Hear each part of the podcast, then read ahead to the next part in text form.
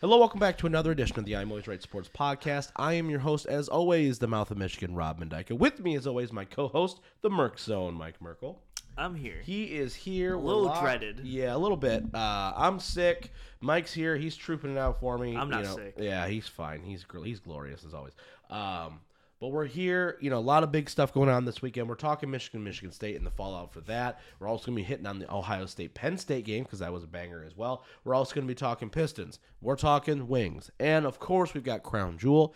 Um, and maybe some other things thrown into the mix here, but. Yeah, Rob doesn't tell me before. Yeah, I don't. I don't tell Mike stuff sometimes, just because I like to see him sweat it out, and then I see, you know, I see the brains moving. I see the, I see the steam coming out of his ears when he's trying to figure out a way from him to tell me that LeBron and the Lakers are still somehow going to go to the playoffs. But it's okay. It's okay. We're gonna figure it out. We're gonna figure it out. It's all gonna. It's, gonna all. happen. It's all gonna work out. Somehow it's gonna happen. You They're know, gonna get it's there. all good. You know, we all have our vices, and this is one of them. But let's start out with a positive. I, I you know, it's funny. I just alienated half our audience, but it's fine. Let's, Yeah, let's they start all out- just tuned out right- Everybody said, was "What's the like, other I don't wanna podcast I can listen to I don't want to hear. it. Um, but let's start out here with the with the probably the biggest news of the state, right, going forward. Um, no, not the elections. We don't talk about that garbage. But we do have Michigan versus Michigan State. Michigan gets the win. What was the final? 29 7? Was that the final Yeah. score? Okay, 29 7. They got the Paul Bunyan trophy back for you weirdos who give a crap about that. Um, Uh, I get crap. Get out of here right now. Stop it. We put yellow pants on him. Yay. Who cares? They do that. Yeah. Wow. And then they put the helmet on there. I go, okay, whatever. Um, but anyway, yeah. So they got the stupid trophy back. Um, they got the little brown jug because they beat Minnesota. They beat Minnesota. Did Mich- did Michigan play Minnesota this year? Not this year. Oh, they did. Never mind. So they still have it probably from last time they played. Anyway, they got all No, the they, stupid. they beat them in 2020 though. no, no, no. So I'm saying. So they got the. They oh have yeah, all they the, still They, got all the stupid. They trinkets. have all the trophies Yeah. in their trophy case. Yeah. So they just all the stupid trinkets that some people care about for whatever reason. But anyway, Michigan gets the win. Pretty much a kind of a coasting of a win, in my opinion. I know mm-hmm. Michigan State took the seven to three lead going into the second quarter, but after that, I don't. I mean, at one point during the second half, Michigan State had negative yards totally total, and that was like in the fourth quarter. So clearly, nothing of any real noteworthiness. But I do want to address a, a couple things. Number one, Mike, in your opinion, you hmm. know, is this the way you saw this game playing out? Because I know there's going to be some Michigan fans coming out of that game and going, I can't believe we struggled against Michigan State. I can't believe they didn't put up more points against Michigan State. This Michigan State defense is terrible. Why didn't they put up more points? Why couldn't they score? Why blah blah blah blah blah blah blah blah blah blah. Do you, do you you agree with that sentiment? Are you okay with how the win went? I mean, just just kind of talk to me about. I mean, they clearly took care of business mm-hmm. defensively. I mean, they shut Michigan State down, but I mean, offensively, are you concerned? Are you okay with how it happened? Just kind of give me your thoughts on that because I know there's going to be some Michigan fans. It's the loud minority of Michigan fans that are like, "Oh, we're going undefeated every year," when it's mm-hmm. just not a real thing. Talk to me about how you felt coming out of this game. Yeah, I mean, I felt I felt pretty good coming out of this game. I mean, everything that Michigan does well and everything Michigan does as a team, they did well in this game. Yep. And I think it just gives me confidence that against even Ohio State, against anybody they play, that they can have a strong running game. I think it's like the best thing I got out of this game was you've watched eight straight games basically now where Blake Corum just can't be stopped. Yeah. He just uh, he is going to average at least five yards a carry because he averaged five point four yesterday. Mm-hmm. Even though he, like thirty three carries, one seventy seven, but doesn't sound like you know like ten carries for It was hundred. death by paper. But it was like it really was. It, it was a um Hassan Haskins type of. Oh, yeah. You're not you're not gonna stop him before a yard. Like Yeah, he is going to get two or three yards guaranteed on every single run Third and three, you know it's going to Corum, and you still can't. and you still it. just can't stop it. And I think that's the thing that you love to see from the Michigan team. Yeah. Um, and I don't think it's going to stop no. all year. No. Is like we're going to line up seven guys on the line with with Andrew Anthony as a wide receiver, Mm-hmm. Yep. and we're just going to do a halfback dive, Yep. and we're going to get four yards. Yep. They're gonna pull. Sorry, six- they're they're, gonna, gonna pull, eight linemen.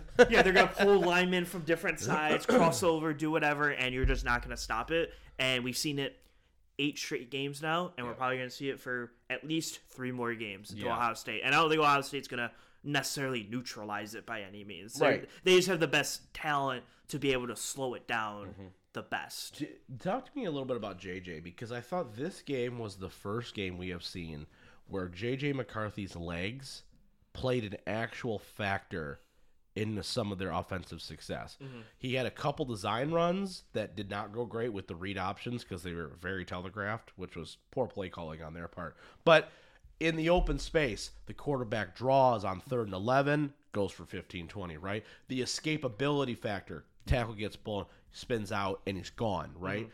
Talk to me a little bit about that because I thought that was a. If if you've ever had the doubt of why they moved to JJ McCarthy, that was why.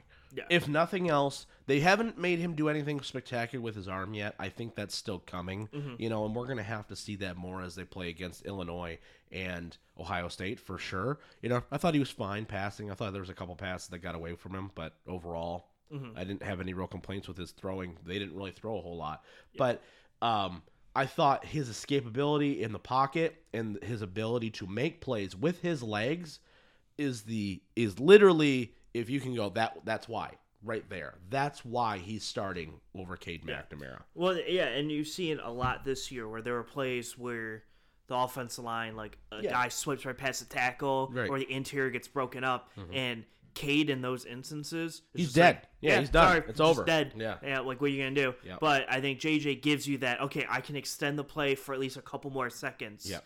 And give you the ability to someone else to get open, or I can even run it for three yards. So Mm-hmm. Yeah. Mm-hmm. instead of taking a sack of five yards, you get two yards. Where you go, oh, you only got two yards out of it, but it's like it's better than a sack of five. Right, You know. So I think I think that part, along with JJ's uh, ability to run or pass out of the run of the pocket, Mm-hmm. Yep. gives you just that extra edge Yep. That Cade brought last year, where Cade was really accurate. Yep. Cade could throw really well, well pretty well. Yeah. Down, down, once you got past like 25 yards, Got a little shaky. you were a little Yeah. shaky. But anything within 20 yards, you were like, he's going to connect you on the run Yep. in perfect stride, and you're going to be perfectly fine. Yep. But once it was okay, you got to go make a play outside, Mm-hmm. or the play kind of breaks down a little bit. What are you gonna do? That's where you saw him struggle a little bit, but you Yep. didn't see a lot of it until Georgia because no one really Right. gave Forced him him that into that, pressure. right. Um, JJ has seen that pressure against Iowa and has seen that pressure a little bit against Penn State early, at least in the first half, Yep. and saw that pressure in this game. Yep. And all three times was able to run out of the pocket and make some plays. Yep. And I think that is what gives Michigan the slight edge over 11 teams that they play this year, outside of maybe Ohio State. Right. Is JJ's ability to run. Yeah, no, for sure. And you know, he had a couple really big runs there in the second half, which I was like, okay, you know, and he's he's a real he's an athletic freak. He really is. I don't I still don't think we've seen the true arm talent of him yet. I don't think they've really No, unleashed the beast. I think the Hawaii game that he came in at Yeah. was like his. We're gonna open up like 50%, We're gonna showcase like him. we're gonna showcase you, put up fifty percent of the playbook, and go. You and Cade, like Cade had his first game where Yeah. they said basically do whatever you want and showcase what you got. Yeah. And he looked fine, Yeah. okay, whatever. Um, they did the same thing with JJ. They were like, JJ, what are your ten plays that you love to run? Right. And we'll run them and see what happens. And he looked, he could throw. He was throwing dots all over the field. He threw like three touchdowns in the first half. Yep. And it was one of those where it was like, that's what you can do. Right. But we haven't seen it since Yeah. because we don't need to do it yet. Yeah. But when you need to, that Hawaii game is the stuff that you can do if we need it. Yeah, this game very much felt like, and this is kind of going back to like the overarching question, right? Is I this game to me was a microcosm of what Jim Harbaugh is. I don't think Jim Harbaugh went into this game thinking I want to put up sixty. I don't think that was his rationale. I really think he was like, listen, man, let's just go be us. Let's don't let's don't let them hang around, right? Let's just beat the crap out of them and let's, you know, let's just win the game. Mm-hmm. And I I know that's a weird kind of statement to be like, well, no kidding, they wanted to win the game. But my point is, is that they didn't take a single shot in that game until three minutes left in the fourth quarter. Mm-hmm. They didn't take any real deep bomb. They didn't like. JJ wasn't 0 for 6 on deep throws because they were trying to take the top off. They knew Michigan State couldn't cover, and they still didn't try to attack it. They just went, nope, we're running the ball because that's what we do. We're going to run the football. We're going to be safe. We're going to have 18 play drives that take six, seven minutes off the clock. Now, the red zone offense needs to improve desperately. They had some really bad play calling there. I don't have an issue on first and goal going to Blake Corum. He's your best player, no issue. But then immediately coming back, same look, and you go, hey, I wonder if they're going to run a quarterback keep on this. And everybody in the stadium of 110,000 knows it's going to JJ. Can't happen. Cannot happen. Um, but from basically from the 20 to the 20, uh, Michigan State knew on third and eight they're still going to probably run the ball, and they still couldn't. You know, this feel this feels so much like a let's just keep the ball in our hands. Don't even allow them to get themselves into the game. Mm-hmm. Let's just grind it out, death by paper cut. Hit, hit, four, three, seven, four, eight, Schoonmaker nine. is just Yes, doing his thing. yes. I, I really wish Erick All was there so you I could know. have both guys Yeah. just to like right. you know have multiple options. But Schoonmaker literally is making this offense work by his five yard outs that he just runs every single play. And he was And open he's open every, single I time. know. It's amazing. I just this is once again, this felt like a game where Michigan went, I understand it's a rivalry and we need to win this game. It very much felt like they were going in to play Maryland. Mm-hmm. It was like, nope, don't don't don't let everything else get in your way. Just do your job, be the team you're supposed to be, stay true to your identity, execute up front, dominate the line of scrimmage, and win the, and win the possession game. And that's what they did. They didn't mhm. do anything. They didn't do anything crazy. They let Michigan State flail about offensively, and that's I think you know going to the Spartans here for a second. We talked about how this is basically their season, right? Mm-hmm. Like this game means a lot in in this particular because they're having a down year. But Michigan State, I think's number one flaw offensively, and I think Kenneth Walker kind of really you know covered a lot of these issues. Who are you Mm-hmm. offensively? This is the same conversation I think we had about Michigan when Jim Harbaugh went from this ground and pound to like they tried to spread it out. They brought Josh Gattis in, and you're like, this is a dumpster fire of a of an offense because you don't know who you are. You're trying to copy somebody else rather than trying to figure out what you do. What do your players have? You know what I mean? Mm-hmm. Michigan State feels like that's where they're at right now. They they run the gun sometimes. They were having some success on some deeper passes to Collins, you know, in the first half. Completely go away from it. They can't run the ball inefficiently. Uh, they're they're terrible running the football. Their offensive line is mediocre, which doesn't help, obviously. But what are you? What are you as an offense? Because right now it just feels like they're calling plays, and there's no real rhyme or reason to. Oh, hey, you know, they ran six or wide receiver screens. At some point, someone's gonna figure that out. Yeah. You know what I mean? Talk to me a little bit about that from what you're seeing, because I don't know if it's just their limited availability of quarterback, well they don't have faith in Thorne, which begs the question, why is he playing then? I don't know. It just feels like they want to be a run team, but they can't run, so they're throwing the pass, but they have no confidence that they can throw.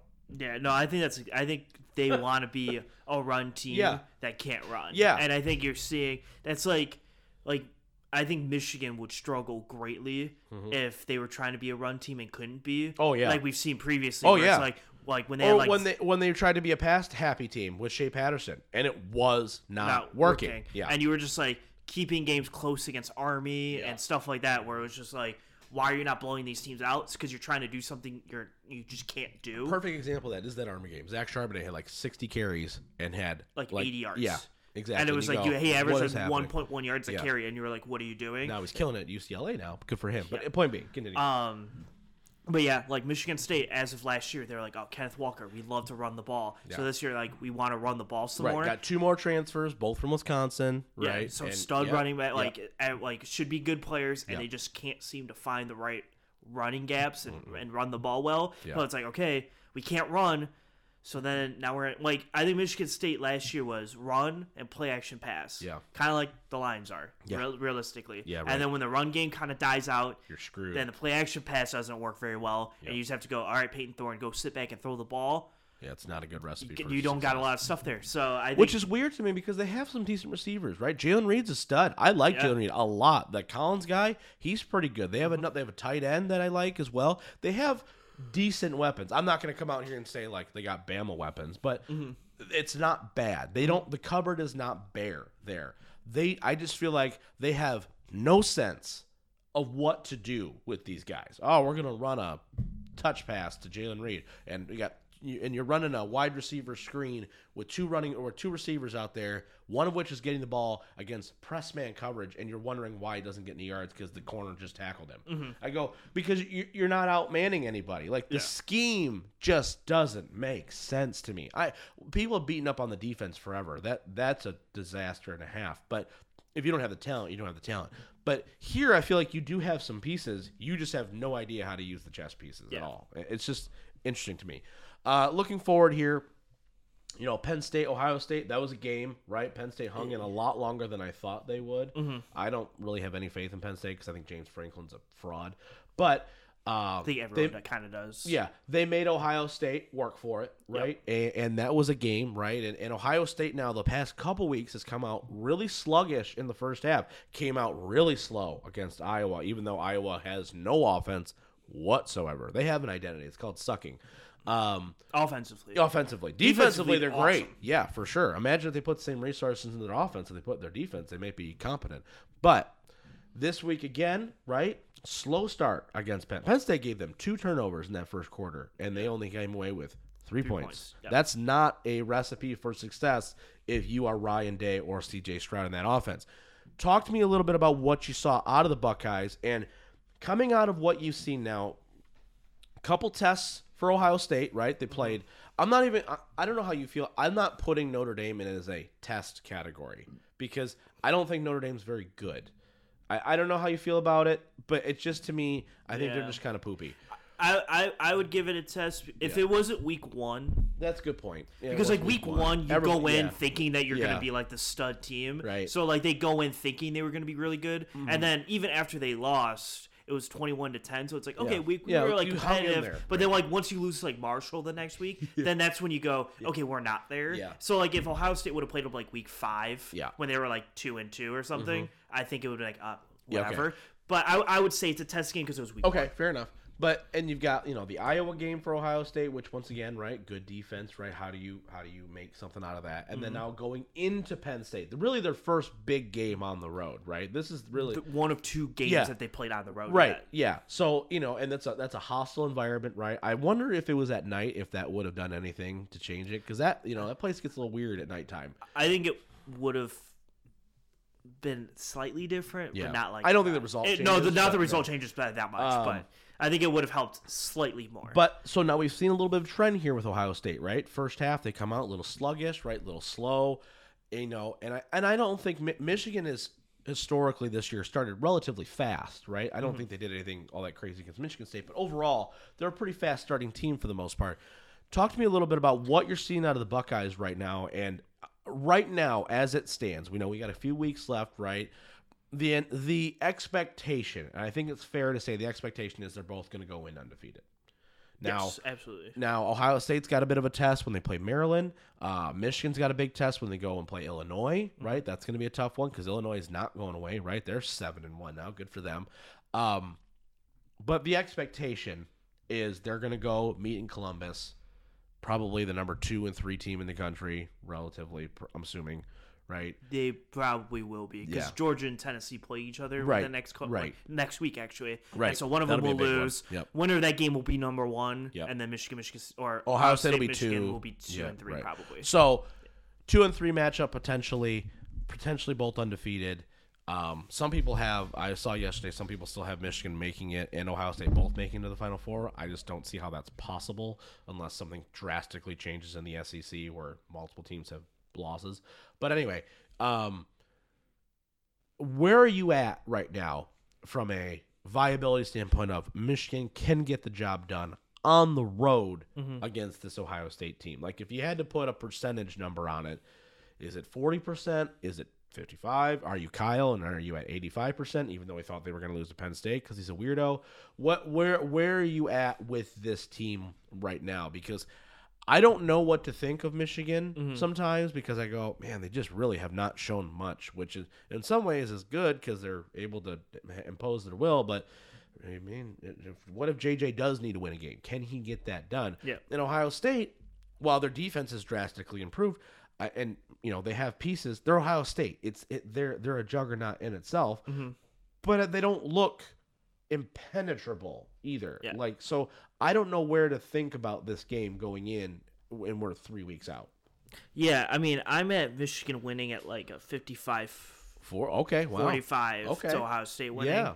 Um, my my one thing with Ohio State is th- they do this opposite weird thing that Michigan does, Mm-hmm. where like Michigan goes in and they're like, like Ohio State can run the ball Mm-hmm. and just pound you in and beat you running the ball. For some reason, Ryan Day does not want to run the ball. Yeah, they have two good running backs. And they have too. two great running backs, and they go, "We're just gonna air it out on you." Yeah. And the problem with the air out thing is if you like aren't hitting early, it takes a really long time Mm-hmm. right to, get get, in. it, yeah. Like Michigan, the thing that Michigan does is they run so well, so they do run, run, short pass, run, run, short pass, Yeah. and they have their first two or three drives are always long sustained drives outside Mm-hmm. of yesterday against Michigan State. But normally they have these nice like like Penn State, they had two like 14 play, Yep, yep. eight minute drives Yep. to get the whole offense into their groove in, Yep. and get going on what they're trying to do. And so they're in sync early on. Ohio State does a lot of three, like especially Iowa in this Penn State game, a lot of three and outs, Yep. Mm-hmm. a lot of really like three point, like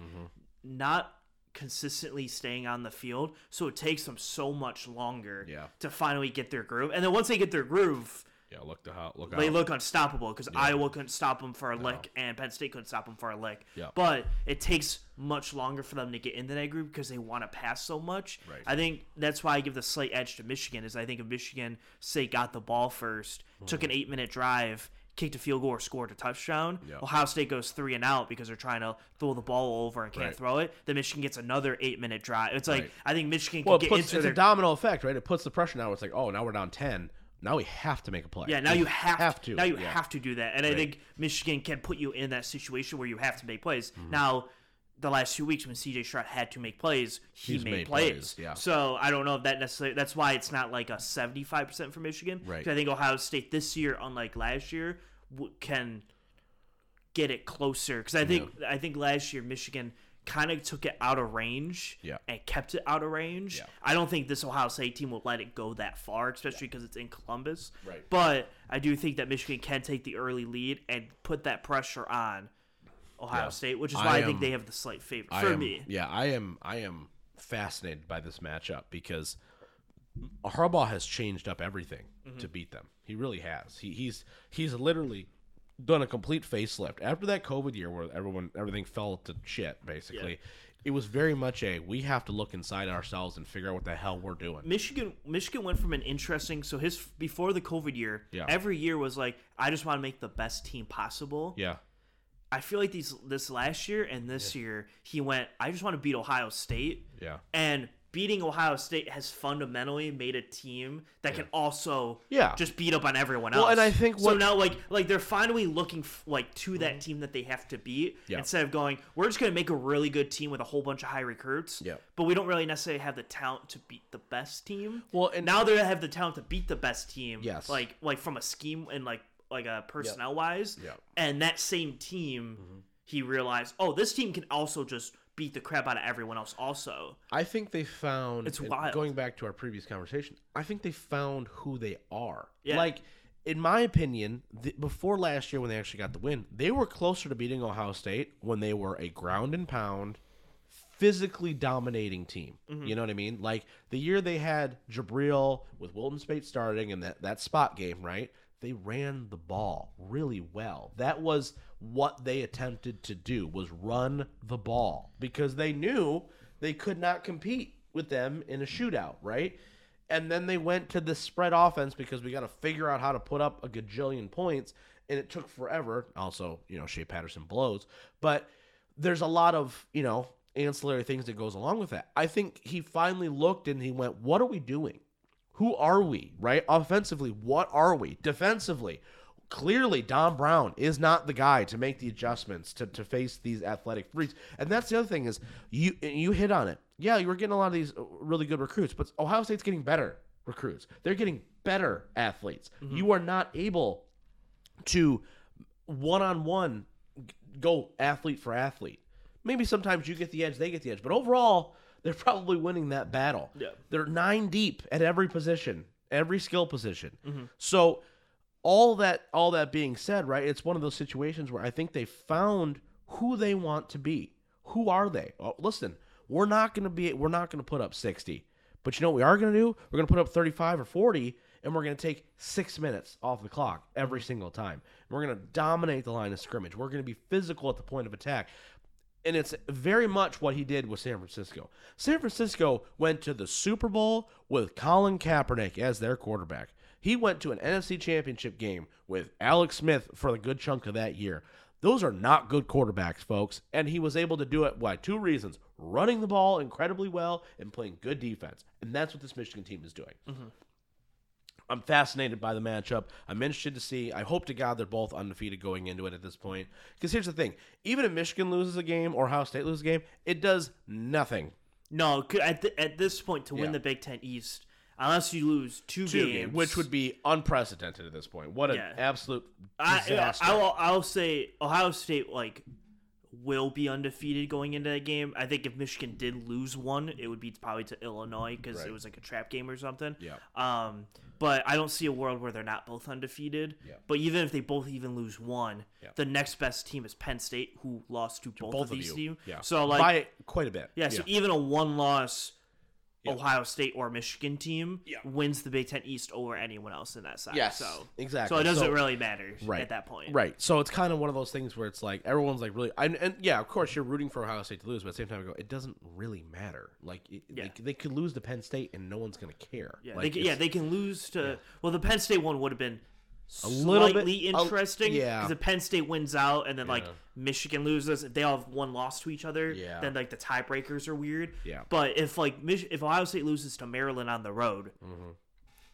Yeah, and they cares. and they beat Michigan, Yeah. they're still Big Ten East. Like they win the East side, they'll probably play Illinois. it's from so the much West, and- reminiscent of when Ohio State lost to Purdue early on in the season. Everyone's like, "Oh, they lost to Purdue," and I go, "Yeah, that's great, but if they kick your ass, they're still in."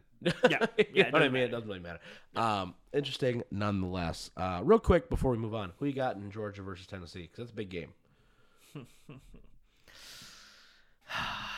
Because that has a lot of impact on Michigan and Ohio State. It if you think they can both get into the Final Four, I think I think the only way they both get in is Tennessee wins. yeah, So Tennessee then, huh? actually I, I will I, I normally will take Tennessee regardless of the facts. yeah, Um regardless of the facts. but yeah, I will take Tennessee. all right, all right, Mike's got Tennessee. All right, interesting. And let's get that Alabama Tennessee rematch for the SEC championship game. I'm in. Sure, why not? I want to see what happens if Bama has two losses somehow, and they still try to figure out a way to get them in.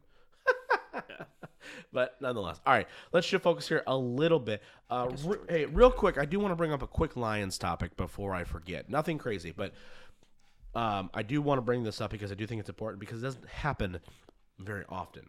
Oh, so it's not the Lions going one and five. No, Sheila Ford Hamp came out, talked to the media, called a press conference earlier this week. Yes, I do It was only for like five minutes, but nonetheless.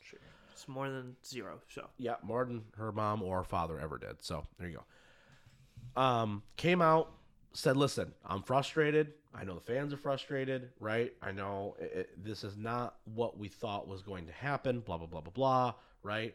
At the end of the day, endorses Brad Holmes, Dan Campbell, which I think is fair. sure. Yeah. Um, thoughts though. Number one, with her calling the press conference and be willing to acknowledge for the first time that they did go th- that the word retool quickly fell out the window and now is a rebuild. Did you notice that? Yes. Um, and then for her to come out and say, "Listen, it I, I'm not happy with where this is where we're at, but I do think that we do have the right people in place." Now I know some Lions fans are like, "This is what always happens. We stick with them too long." I go, "Okay, calm it down. We're a season and a half in. Mm-hmm. Let's maybe pump the brakes a little." Thoughts on her calling the press conference, acknowledging what everyone's kind of thinking, where it's like, what the hell is happening? And then also signing off and endorsing Dan Campbell. And then I have a follow up with that. Yeah, I mean, it didn't do too much for me. Yeah. I I guess I liked seeing that she came out and said something, Yeah. but I feel like I I'm I, I I'm just kind of I I'm on the boat where I'm just kind of over it at this point. Yeah. But we have to live with it. So Yeah. Over it as in you want to see them fired? well, not like immediately. Yeah. But I, I, I don't know. Actually, I have to, I have to really drop down and decide who I like more because right now I don't like either one of them at the moment. but I'd probably rather see Dan Campbell fired.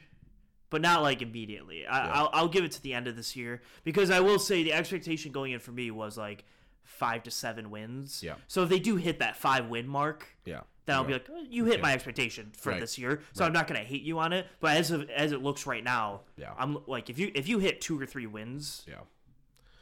Yeah, it's, it's not good. I'm like, think he's no. back for year three regardless. I mean, I think he's going to be back, but I'm gonna be like, not happy, So not I'm like glad, the I'm glad you brought that person. up because here's the deal.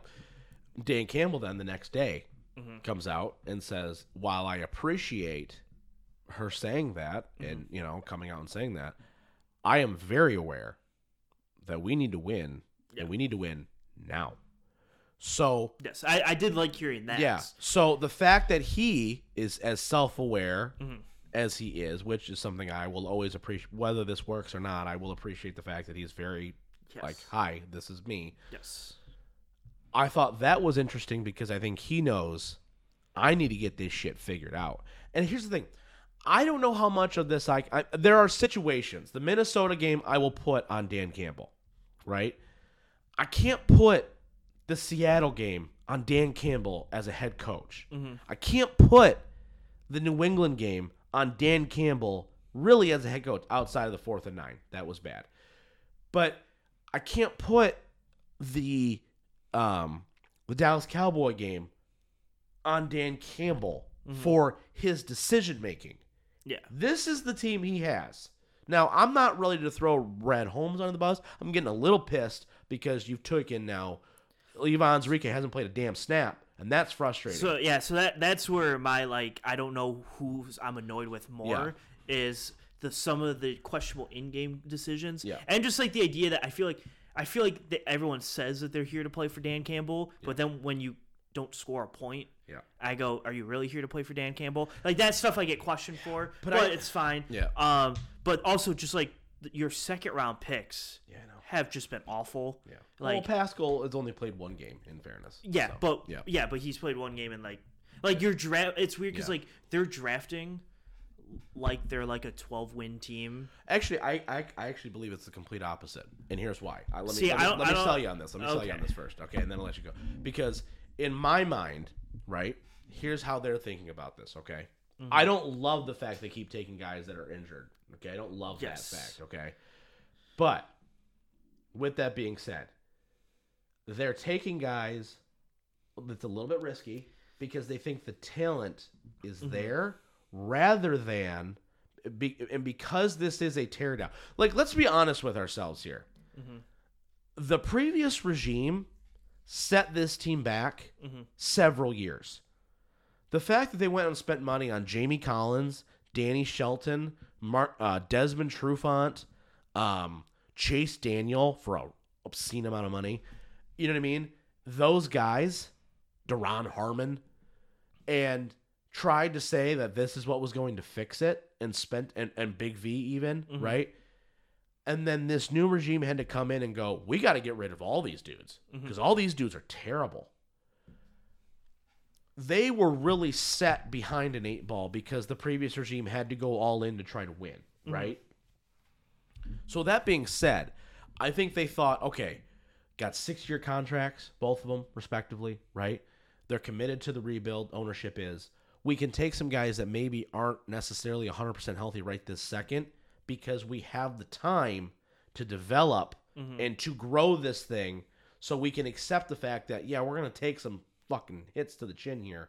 But overall, and I think the philosophy is going to change as they get better, if that Yeah. makes sense. Where we can afford to take some swings on some guys that we think have super high upsides, even though they have an injury history, because we think the upside is there, rather than I feel like if you were a 12 win team, right? And you're you're in that window of trying to win, Mm-hmm. you would rather take the guy that I know is going to be this. R- you know what I mean? See, I don't I don't know if I would hundred percent agree with that because if I if I was like the Bills Yeah.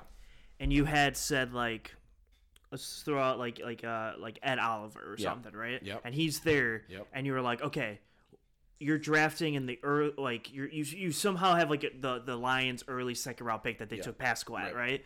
I if I was like the Bills, I would go, okay, what do you need?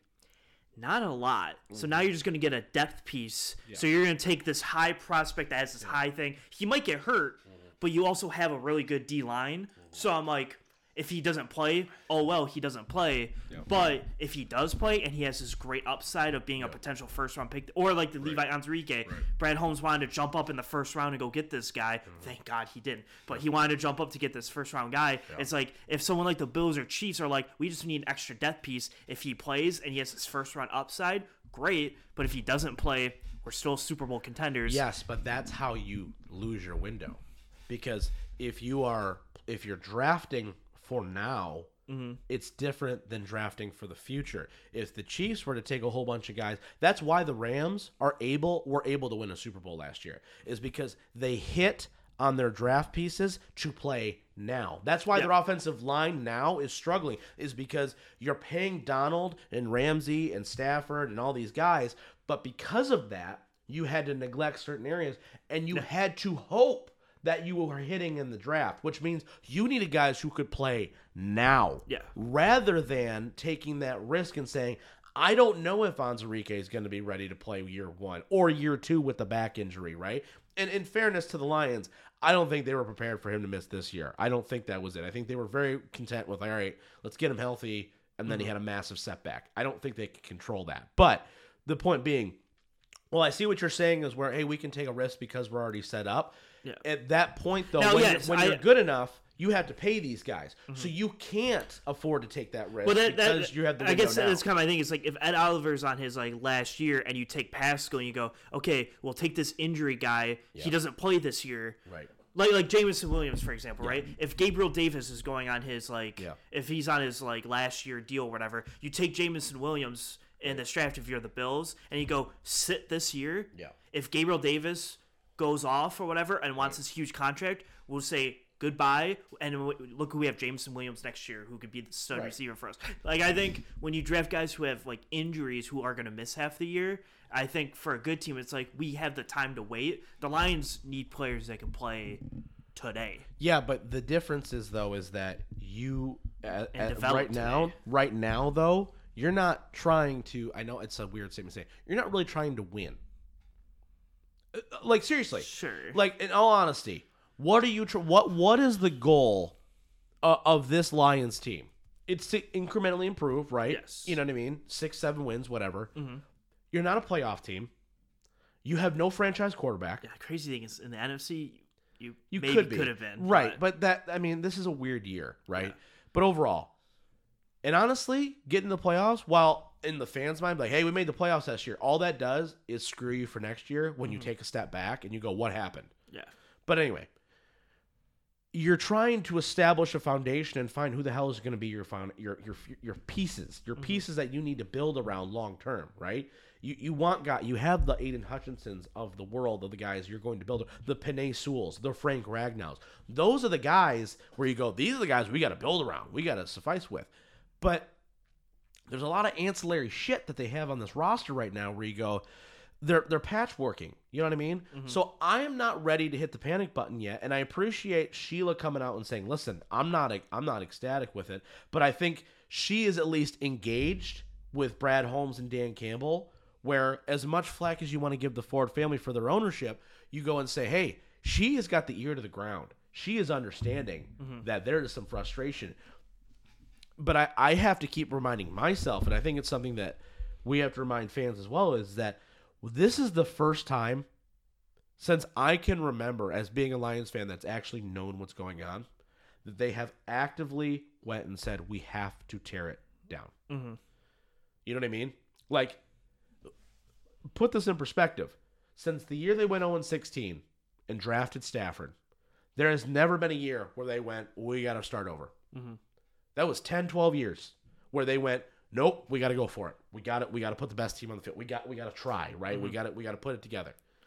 And it now, by pushing those chips in two years ago to save Patricia's job, has now really hurt them in this current regime because you go, man, We got a lot of there's still a lot of dead cap. The injury bug is just ridiculous, right? Mm-hmm. So I am I don't know. I just and maybe it's just my glass half full thing with the Lions because it's all I have at this point, but I just think that we need to give it time. And I'm going to be honest with you. They need to address the quarterback situation, and that's coming back to bite them in the ass in the worst way right now. Yeah. It is. It's it's it's a hundred percent coming back to bite them. Mm-hmm. But I also think at the same time, looking at the quarterback class last year, and looking at what they did draft wise, mm-hmm. I can't necessarily say they were wrong to pass up a quarterback either. Yeah. So if this year with the assets, they have a top 10 pick probably, right? then you're going to go and say, okay, Maybe two. maybe, right? It's one of those scenarios where I go, maybe this is the time where you see, okay, this is okay. We get our guy, right? Mm-hmm. I don't know. I for me, I'm just not ready to. If we're gonna give Bob Quinn and Matt Patricia three full seasons, I got to give Brad Holmes and Dan Campbell three full seasons. Yeah. That's at least where I'm at with it because those guys were brought here to take us from playoff contender Yeah. to Super Bowl contender and proceeded to run us right back into Yeah. the ground. I, the the one about Patricia's hard because I always pander back. I know he's like not very good. Yeah. But I always pander back to that second year. There was that six game window Yeah. where you thought you were really good, and then Stafford got hurt. So then that was the excuse. Everyone's like, "Oh well, Stafford's hurt, so obviously Steve's not going to be good." So that's why I think they got their third year. If they were just like, if Stafford played, they were just bad. I think they would have been gone after that second year. But I don't know. But either way, I'm just you know I just thought it was interesting to, to hit on. That was went from a quick point to a long point. Anyway, let's talk NBA. Uh, Pistons are bad, um, and it's really upsetting. who to called me. that one? Yeah, yeah, I know. Um, Cade Cunningham has answered your bell though. He's, He's coming been out. fine, He's yeah. been playing pretty dang good. Um, Shoots a lot, but he does make baskets sometimes. yeah, I thought he was pretty efficient last uh, last. La- game. Last night he or uh, on Friday he was efficient. On Wednesday he shot 24 shots, he got 26 points. Yeah, that's not great. well, he had 22 in the first half, and then Yeah. continued. and then it was like- continued not doing anything in the yeah. second half. But, Um, you know, Um, are you at the point where I'm ready for Dwane Casey to be gone now? yeah, I mean, I've, I've, I've been on track. For I don't. I don't. I don't. I don't know what else is needed. they need something here. Mm-hmm. They need. I don't. I don't know. I, I don't know. It, it's very frustrating to watch this team. Here's the two things I do know, and and, and I don't know if you agree with me on this, but I, I, I want your opinion because you're the basketball guy, right? Mm-hmm. Number one, Isaiah Stewart, stop shooting 3s Mm-hmm. He is at one point five for 26 on the season.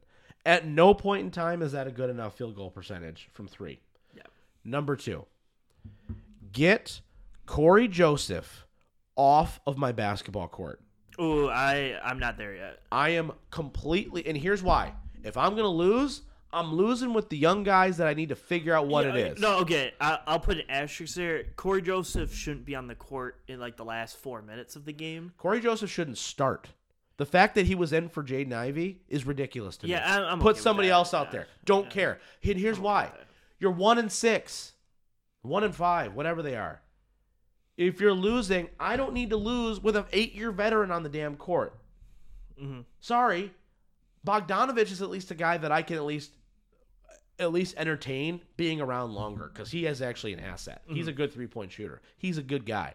Cory Joseph sucks. I'm sorry. He's not good. He is not a good basketball player. Ah, I kind of like Cory Joseph. I do not like him in the slightest. Now, he's not as bad as like Frank Jackson, Yeah, but he does nothing. He he is a he is a net neutral at best in your win loss column. You, This team would be no better or no worse with Cory Joseph on or off this roster. yeah, yeah. You're So not- stop playing him. Play Killian. At least you need to figure out what Oh, he's, Killian he's is. a net negative. He's That's fine. good. But listen, that's fine. Because here's the deal. Here's the reality of this Pistons team, right? Yeah. You know you have Cade. Jaden's good. You've got this 18 year old freak show playing center, right? You got Saddiq, who needs to play much better. He has not played well this year. But overall, you have pieces where you feel like you can build around, right? Mm-hmm. At worst case scenario, you're really bad and you have a shot to get the next Kevin Durant, right? and that Victor won. Yeah, that's that's that is the worst case scenario. Best case scenario is you figure out what the hell's going on and you start winning some damn basketball games. Yeah. But guess what? Cory Joseph ain't getting you there. Mm-hmm. Sorry, I get it. I want veteran presence. That's why you brought Bogdanovich in. I'm Yeah. sure he can't speak English. It's fine. Have him grunt his way all the way to leadership. Don't care. Yeah. It's just reality. of it. And I- quite frankly, I don't know how you feel. I feel like Jalen Duren needs to get more minutes. I know he hasn't looked does, great, yes. but I do think that he is defensively, as far as a rim protector. Like I was watching both those Atlanta Hawk games. When he's off the court, it's an easy pickings for Trae Young. Mm-hmm. Easy pickings. Yeah. When they play Dallas, Luka's going to have 55 just from two feet in because he's going to blow past whoever's guarding him, Cory Joseph's old ass, and then he's going to score because you've got no big interior presence. Isaiah Stewart is not that guy. Uh huh. But you can't have him out there either for offense because he can't shoot threes. Yeah. They can't. They can't shoot, No, they can't. and that is like mind-boggling to me Mm-hmm. because I go, you, you, like, uh, I, Yeah, I don't know. My, my biggest thing with the Pistons team is they're doing this rebuild. Their offensive sh- sets are brutal. Yeah, they're, they're doing this rebuild in an offense in a shooting league and decided to get like no pure shooters. I thought was wild to me. Like, like I'm very. I, That's I I was excited about the Bogdanovich one because he can shoot. Yeah, Bogdanovich Yeah, can shoot and he's yeah, pretty good at yeah. it. But like they, they went the whole like three and D route, which is nice. But it's like But you can't shoot threes. Three's not there. Yeah. It's just the D. So And not even. that's the sad and half the part is it's that they're not. not guarding well. They're not, and that's the part that is frustrating more than anything. Is like, oh, we're not even like playing hard enough to be in it at the end. You're Mm-hmm. losing to by 12 to Atlanta, a non-playoff team. Now this year they might, but you know, no, point they, being, they- yeah, yeah, yeah, they'll, you know, be, they'll be on the. But like last year, they did not make the playoffs, right? So Yeah. that's where you have to hold that barometer. The the in the upcoming schedule, they're gonna be one in fifteen. There's a high chance of that they, happening. they play they play uh the Warriors on today on Sunday. oh my god! They play the Bucks, the Nets, Sixers. I mean, they might beat the Nets. They you like that? Goodbye. I, That was I good. like you that. like That good. Yeah, they might. I they- just- they, will. They might. I don't know, Nets, and they're yeah. not going to fire Dwane Casey right away unless maybe they do start out one in fifteen. I don't know, Yeah. but Troy Weaver can't be happy Oh with way this is going. No. I think Cade's played pretty well. I think Jaden Ivey's played pretty well, Mm-hmm. all things considered. I think his defense at times has been a little bit rough, but overall, offensively, I think he's been really good. Um, I need more out of Saddiq. I think Bogdanovich has actually been really good for them. Um, Saddiq needs to play better. I think Killian needs to play better, even though you know we see what his stealing is, and that's okay. Yeah, Killian's unfortunate. But but missed, I, if you could figure out he could be your backup point guard, Mhm. cool. Yeah. because he's really the third because you have Ivey out there too. So like really, he's three men deep. I am okay with that. yeah. But the fact that Cory Joseph's getting the nod when Jaden Ivey's out and not Killian or somebody else of youth that I can put out there, it's not helping you. Dwane Casey needs to, t- to tell me what they're doing. You trying to win basketball games, or are you trying to build the damn thing? Because if you're trying to win now, you don't have the team to build to, to win now. You don't. You've got all of your best players are on their first or second season in the NBA. I'd say Saddiq Yeah. and by Bogdanovich. Well, Saddiq in his third year. Third year. Third year. He got drafted with Killian. Yeah, that's right. Okay. So all your main guys are three years in or under. Yeah. And Bogdanovich could potentially be gone by the trade deadline. Hmm. So what are you trying to do? Because if you're trying to if you're trying to win now, you've done everything contrary to that. And yet you put Cory Joseph's old ass out there. Yeah. I don't get it. He's not Jimmy Butler. It's not like you have this massive superstar that you need to play. No. Sacramento didn't want him. Yeah. Just saying. It's frustrating. Yeah, Uh, real quick, rough. do you have another question though, NBA wise? Mike moves out of the way because he knows I'm going to throw fire at him here. Two, uh, it's, it's a two-parter. Number one, how much are you enjoying the Nets imploding? Okay. And then two, should the Lakers trade LeBron? Oh, that's that's a different route. I I don't mind that route. Okay. Uh, Nets imploding is awesome to watch. And how is this affecting Durant right now? Like, Oh. like what is happening? Because Yeah. Ben Simmons looks like poop because he hasn't played in two years. So a little bit of a pass, but also not. Still can't shoot. So it's, Well, I mean, clearly, uh, the Nets implode has been just, my whole team can't shoot, so it works Yeah. out. Uh, yeah. Watching the Nets implode has just been a wild sight to see. God bless it. Oh, you know, you know, it's what's- ugly. they. I mean, they just don't play defense. They, they, they are. They just so. What is? We, do we need defense when we can shoot Well, Steve Nash out? is like, listen, guys, I was on those Phoenix Suns teams. I know how to get to the second round of the playoffs and lose. Okay, It's Kevin my Durant's score. like yeah, right here with I, you, bro. I know how to score 130 points and win up until I play a team that plays a little bit of defense and lose 130 to 180. Yeah, I got you back. yeah, uh, yeah. They don't play like a defense. Um, it doesn't look like they want to. The crazy part is, they don't look like, like they want to be there. Well, yes. Um, the crazy part is defense. All defense is in basketball really is just effort. Like yes, if you put effort in, you can. You, like As a could- basketball coach, I will say it is a thousand like percent. effort. offense is skill. Yes, Like, like yes, if you like if percent. you're not good at shooting, like let's say like Ben Simmons. Yeah. Like some like your offense just you can't. Well, here's the thing: as a coach, right, and, and you know, because I am a basketball coach, right, I can never be mad at a player for missing a, a- an open shot. Mm-hmm. It happens. Sometimes you hit them, sometimes you don't. Effort on defense, though, Yeah. is something you definitely want. if you, you definitely allow can a guy to have Yes. a wide open three, Correct. You could just you could have, and you're just watching him Yes. shoot it. You can go run over there A and put thousand- the effort in to try to defend the shot. 10,000%. So uh, that's the thing is like their offense. The Brooklyn Nets offense is pretty good. You got Kevin Durant, Kyrie Irving, such and such. Yep. But they don't put, or they put effort in on defense at times for like a quarter, and then they go, ah, you know what? We don't need that anymore. And then they start losing the game because of it. Like if they put 48 minutes of effort on defense plus what they could do on offense, they'd be a fine. They'd be a good team. They just don't want to do the defensive part. Yep. So Nets implode has just been wild to watch. I would never thought. Well, I would never thought a, a LeBron slash a KD led team would be combined one in ten at this point in the year, but Yeah, it happened. that's rough. Um, should they? tr- So should the Lakers trade? or, LeBron? or I guess should LeBron go? I need the hell out of here.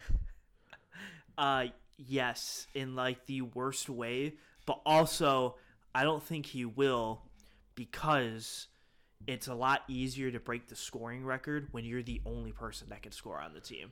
So, Ooh, like if he went to like that's a really sad statement you just made. it is a really sad statement, but if he so say he got traded to like Philadelphia, Born and raised. born and raised Philadelphia, um, he would have to split possessions and like points with Embiid and He James would, Harden. he would still get his points. He would still get yeah, He's but he, who play point guard. yeah, but he would get like a nice 18 9 and 9 instead of getting like 31 5 and 5 like he does in LA. And then getting 31 gets you to Yeah, but he can't keep the 31 5 and 5 track forever. He's Uh, those- 85 years Those old. layups really help out. Rob. He's 85. Those years layups old. Help out a lot, Rob. Uh, but yeah, no. Should he get should he get traded? Yes. Will he get traded? so obviously how do not. you fix them then? You don't. They suck. Like Rob, they they suck. I know they're not good. I Uh. I think the only way to at least have a shot to, fix him, build a time is- machine, go back and accept that trade for Buddy Hield and Myles Turner. Yes. or just do that trade now if you if it's still on the table. Which, if I'm Indiana, I'm going hard pass. Yeah. Um, but the only way to start having any shot at winning is getting rid of Russell Let, let me ask. Let me ask because this. he is yeah, he's terrible. just an epitome of terrible. But but let me ask this though, because Solid. Russell Westbrook has at times achieved some success in the NBA, right? Do you think it would be more beneficial to the Lakers at this point, as an experiment? I guess you're what zero and five at this point, mm-hmm. to lean into the Westbrook experience and to go, okay, maybe we need to play more how his style benefits us, which is less spot up shooting, mm-hmm. more downhill running, and letting See- him really be the point.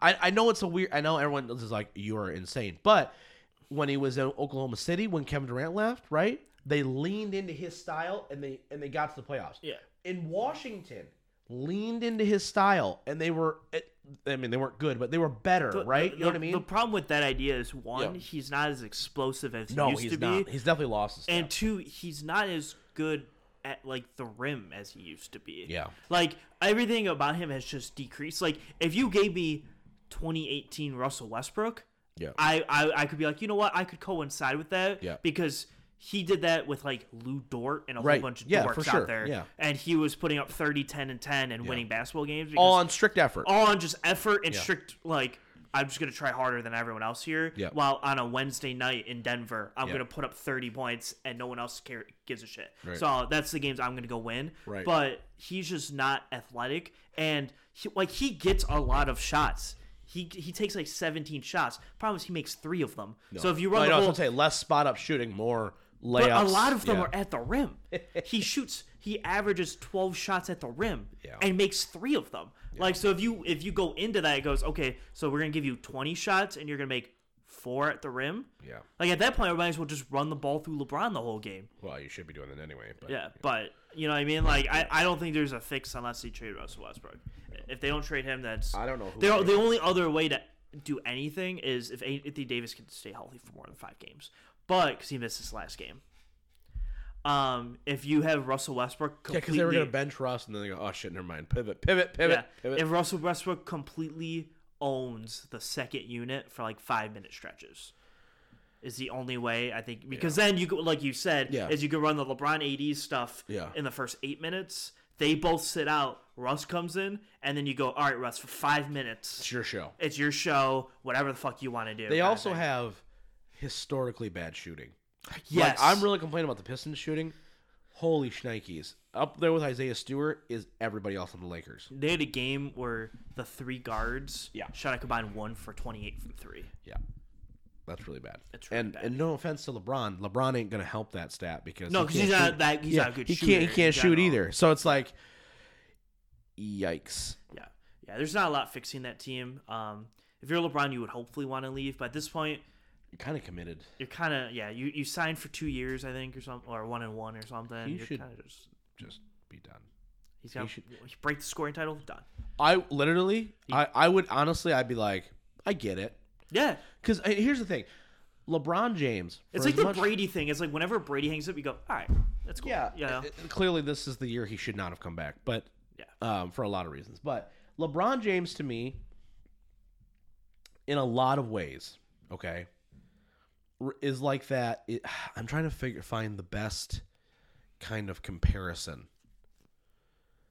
Um. Oh God, I'm trying to figure out like what the best what the best one is for me. I- I'm, I'm gonna use a Detroit reference. I'm not comparing the two people, so don't kill me here. I'm just gonna use it. I'm gonna use a reference. Okay.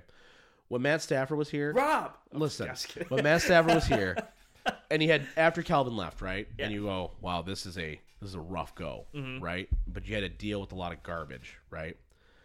LeBron James's career is full of a lot of garbage. And what I mean by that, and this is not a derogatory thing on LeBron at Yeah. all.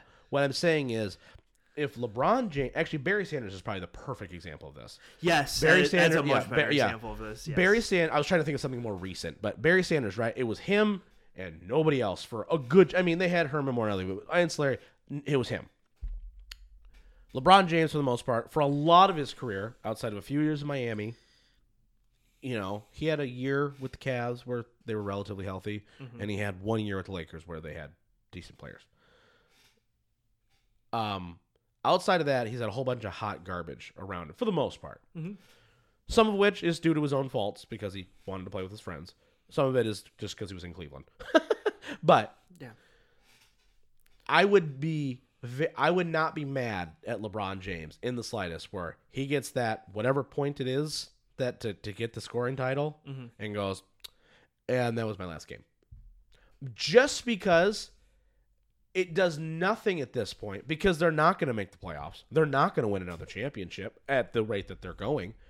It's not going to help his legacy. It just hurts it at this point, which Yeah. you really can't. But you know what I mean. I, I yeah, and I also think to be to be fair on all of this, I think retroactively Yeah. after that 2020 final season, I think everything after that, Yeah. when people look back in like 10 years, Yeah. Won't really. if matter. this is if if this is going to compare it to anything, it's it's the Jordan year and a half Wizards run. yes, is really and that's what what, and that's what I mean is Yeah. people are are not going to obviously let this go because it's more recent Yeah. than the Jordan one, Well, but like. uh, right now, Well, yeah, but like in ten years, when people compare it, it's like, okay, let's make a fair agreement that we don't talk about Wizards years. Yeah. If you don't talk about those last like three Lakers years, you know what I mean? Like it, those are just like the years that you just kind of like Right. he played, but he didn't really play. Right. Like he just broke the scoring record, but like Yeah. outside of that, nothing like really happened. I at this point, like I don't think there's anything that he could like not making the playoffs. I don't think just like would make anyone go. You know what? He's not better than Jordan because he didn't make the playoffs in his 20th year. No. Like I, I think what you think right now is what you're going to think regardless. Yes, yeah, agreed. unless unless he magically goes on a run and wins another title or something. Yeah. What you think right now, it's not going to change until he I retires. just, I just, I just, at this point, it looks like to me where he's just like, what the hell? Why am I doing this to myself? Yeah. Like It, I don't know. I just It, it, it is that. fascinating to me. All right, let's shift topics here. We're already an hour and we still got two more big topics to talk about here. Uh, let's talk wings here briefly. Um, start out the season okay, right? I think they're four, Two and two. two and two. Good call. Um, That sounds right, but I'm not like 100 percent sure. I, I think they are because they were three zero and two. They lost back to back to New Jersey and to Boston, and then came back and beat Minnesota yesterday. So um, I'm gonna go with that. Anyway, Four two and two. Yeah. Good call. Uh, I've been following the Wings quite closely this year. Um, I'm really trying to get back into watching hockey now that I feel like there's a renewed focus on the sport again. Um, I just want to come out and just briefly talk about the fact that I love Derek Lalonde, the head coach for the Detroit Red Wings.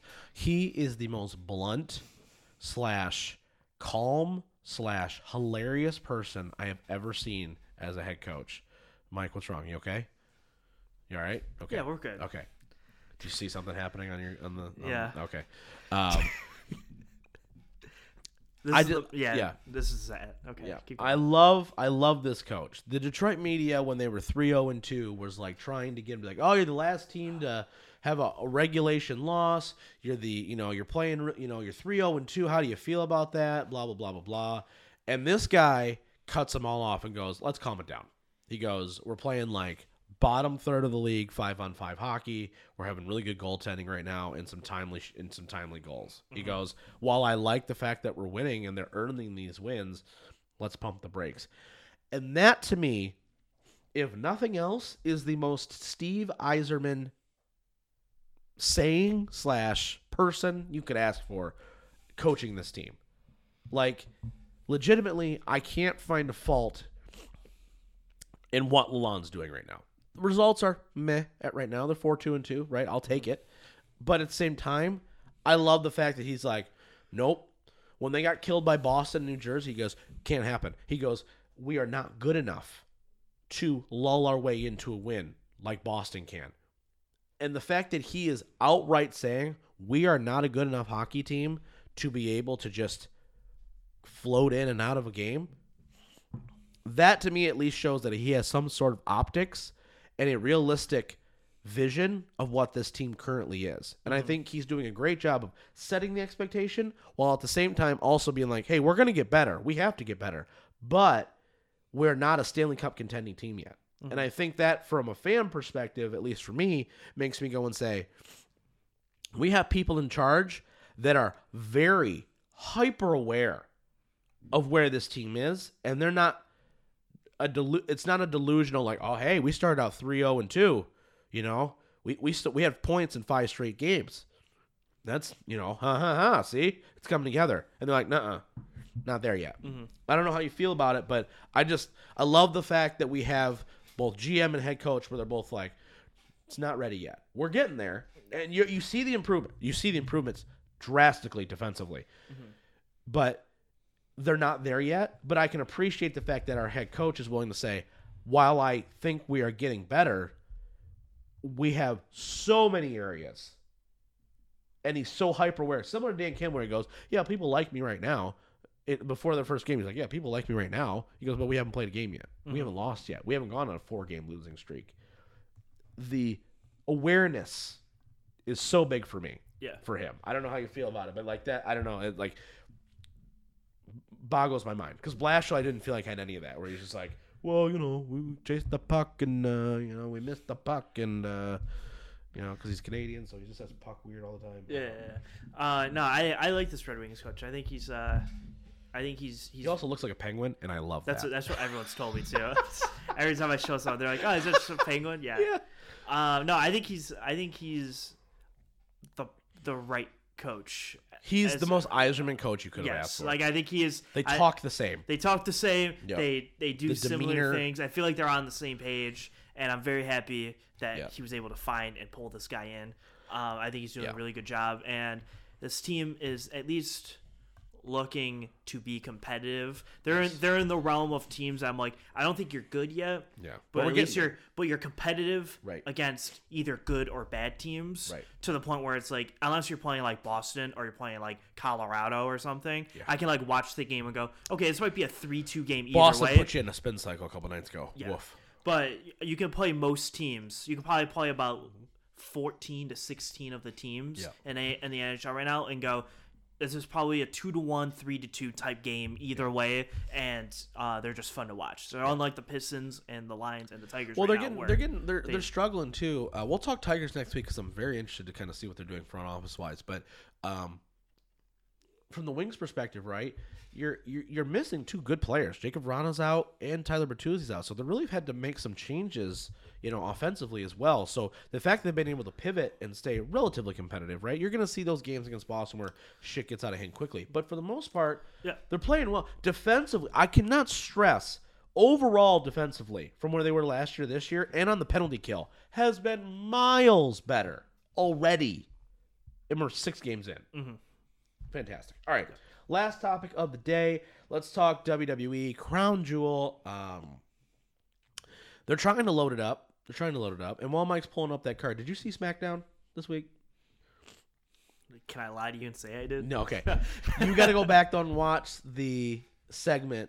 It's probably on Twitter. You can probably find it. Oh, with Sami Zayn, the Bloodline, Oh, I watched and Roman parts Reigns. of that. Yeah, yeah, I did watch parts of that. Awesome. Simply awesome to me.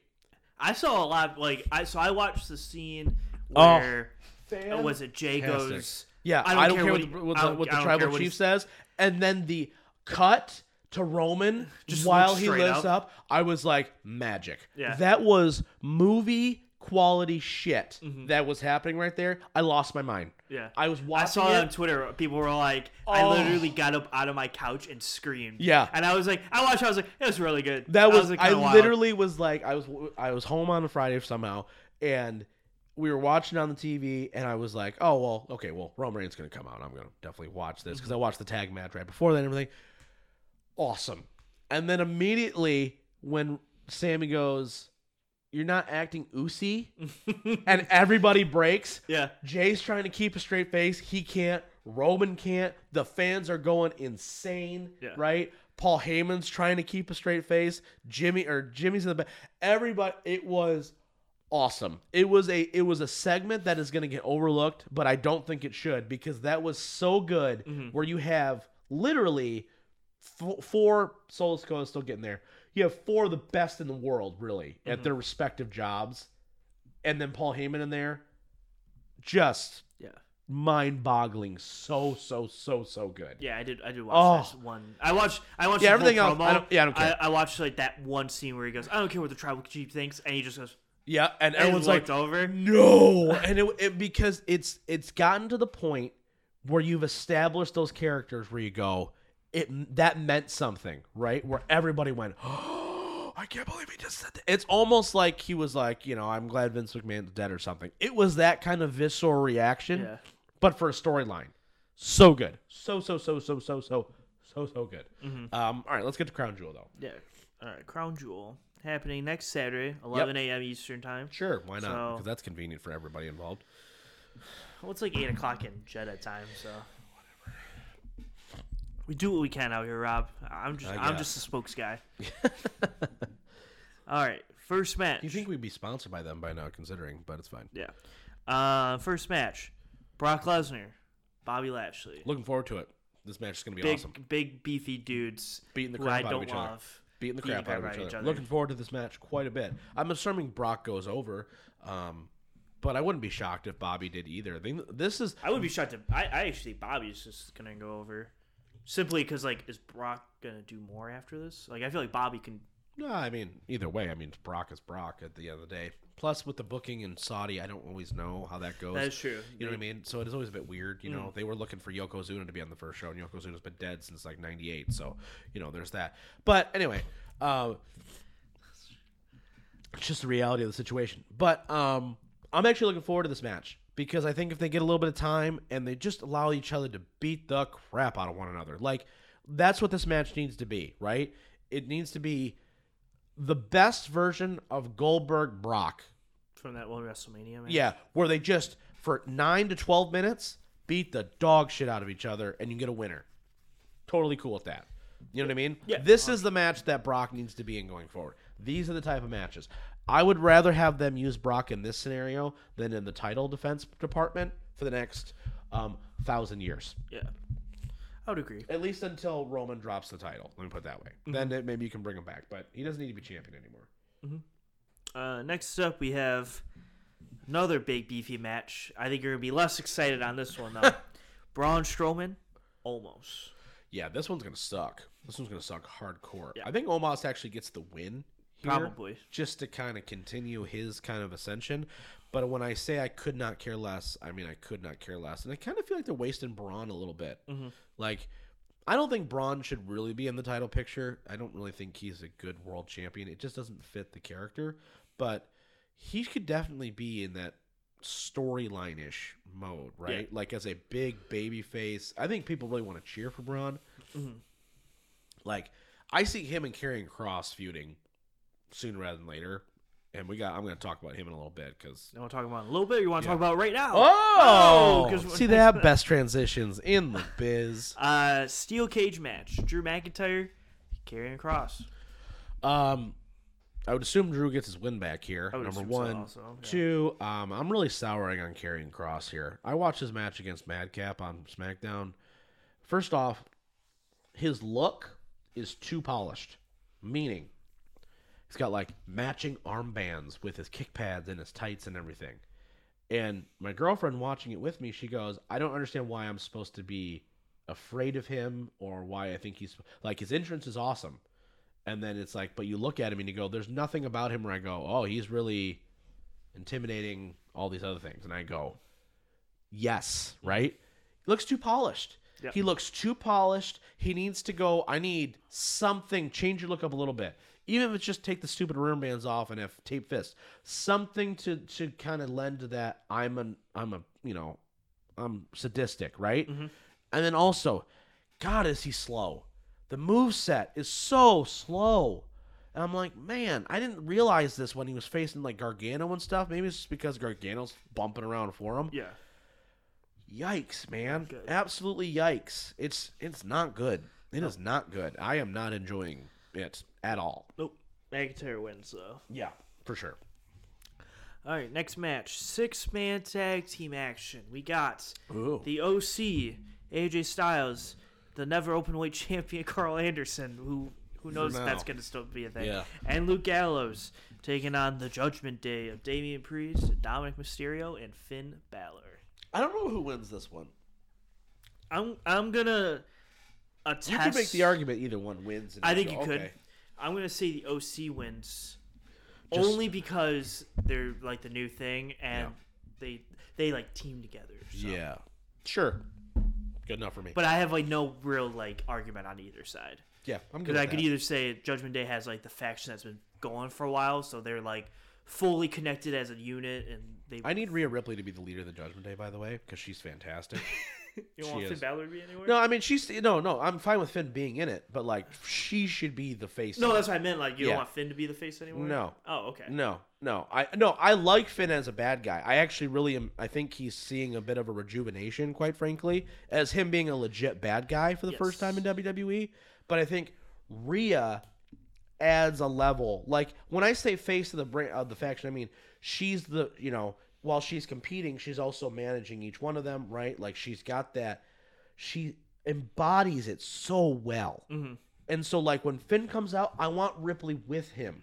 You know what I mean? I want her to be the, and this is the best way I can put this, the Chyna to her to Finn Balor's Triple H, where she is a wrecking ball out there. She slammed Luke Gallows. I thought that was great because you're establishing her as a threat, not just to the other women, but to everybody. You know what I mean? So she's not gonna be on the show probably because you know they're in Saudi. you know yada yada land. But here we are. Uh, next up, the match that we ne- we always go into and go, this would probably be good, but actually this is going to be the best match on the show. So we're not going to be wrong on this one. This is actually going to steal the show. Yeah. Uh, Usos versus the Brawling Brutes. Yeah, it's Butch and be Ridge awesome. Holland. This is gonna be 'Cause I look good. at like like we did with the acclaim match, and we go, all right, Butch is pretty good, Ridge Holland, eh, Yeah. and then the Usos are great. So it's like. uh, You know, Yeah. it might not be great. It's Yeah. going to end up being like a five star banger. So we're not going to get it wrong this time. This will be a five star banger. And Now, great. Now it's going to be a two star crap fest, and that's going to be annoying. Yeah, this is going to be really good though. Yeah, um, good. I really enjoy the tag team. I think it's the perfect place for a guy like uh, numbnuts to be in. Not Pete not Dunne. no not Pete Dunne, the other guy, Oh, Ridge Holland. Ridge Holland, because he's he's young, he's green, right? I'm glad they're not just trying to because he's big to shoot him off the card. Mm-hmm. Um, Pete Dunne looks great. Michael Cole had a flub and called him Pete Dunne on SmackDown, Perfect. I which I love thought that. was hilarious. He went Dunne got hurt, and then he called him Butch again. I was like, ah, I saw that. Ah, ah, um, you messed up. Um, no, this will be a great man. This, everything the Usos do is great. Seriously, the Usos are awesome. Usos are awesome. I still think at this point you can't. I think at this point you can make the argument for New Day as well. Mm-hmm. I think the Usos have taken over as the best tag team ever. yeah, I would. They're I- probably I- gonna break the reign, uh, the title reign, like length, pretty quickly here Mm-hmm. in a 2nd That's why they're coming back to a few with the New Day again. So I really hope they do break it. They're the first people They unify the titles, right? Multiple runs as champion, top guys, right? I, I mean, it's them or the New Day, honestly, Mm-hmm. and it's weird to say that they've put little, such little emphasis on the tag division. Yet the two best tag teams, probably in company history, are within the last yeah, years. yeah, but right. Yeah, But like low key, every time they're in a match, it's good. Mhm. Yeah. I, I don't know. I don't know what else you can say about it. I, I I love me some Hart Foundation more than anybody. I'm the biggest Bret Hart fan you'll ever see. But the Usos are better. They're Mm-hmm. just better. I'm sorry. It's just the reality of it. yeah, Usos are awesome. Yeah.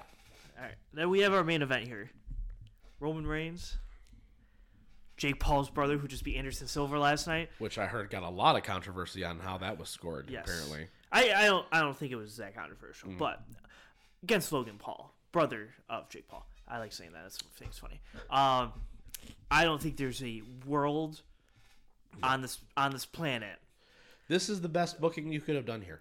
Yeah, Seriously. I will say though, I, I they're they're going the John Cena route with this build. Yeah. where Logan, All it takes is one punch. yeah, Logan Paul is like, I don't think I can beat you, but all it takes is like the three seconds, and then I can beat you. And I go, okay, so like when you go that route, Yeah. I go, oh, so you acknowledge that like Yeah.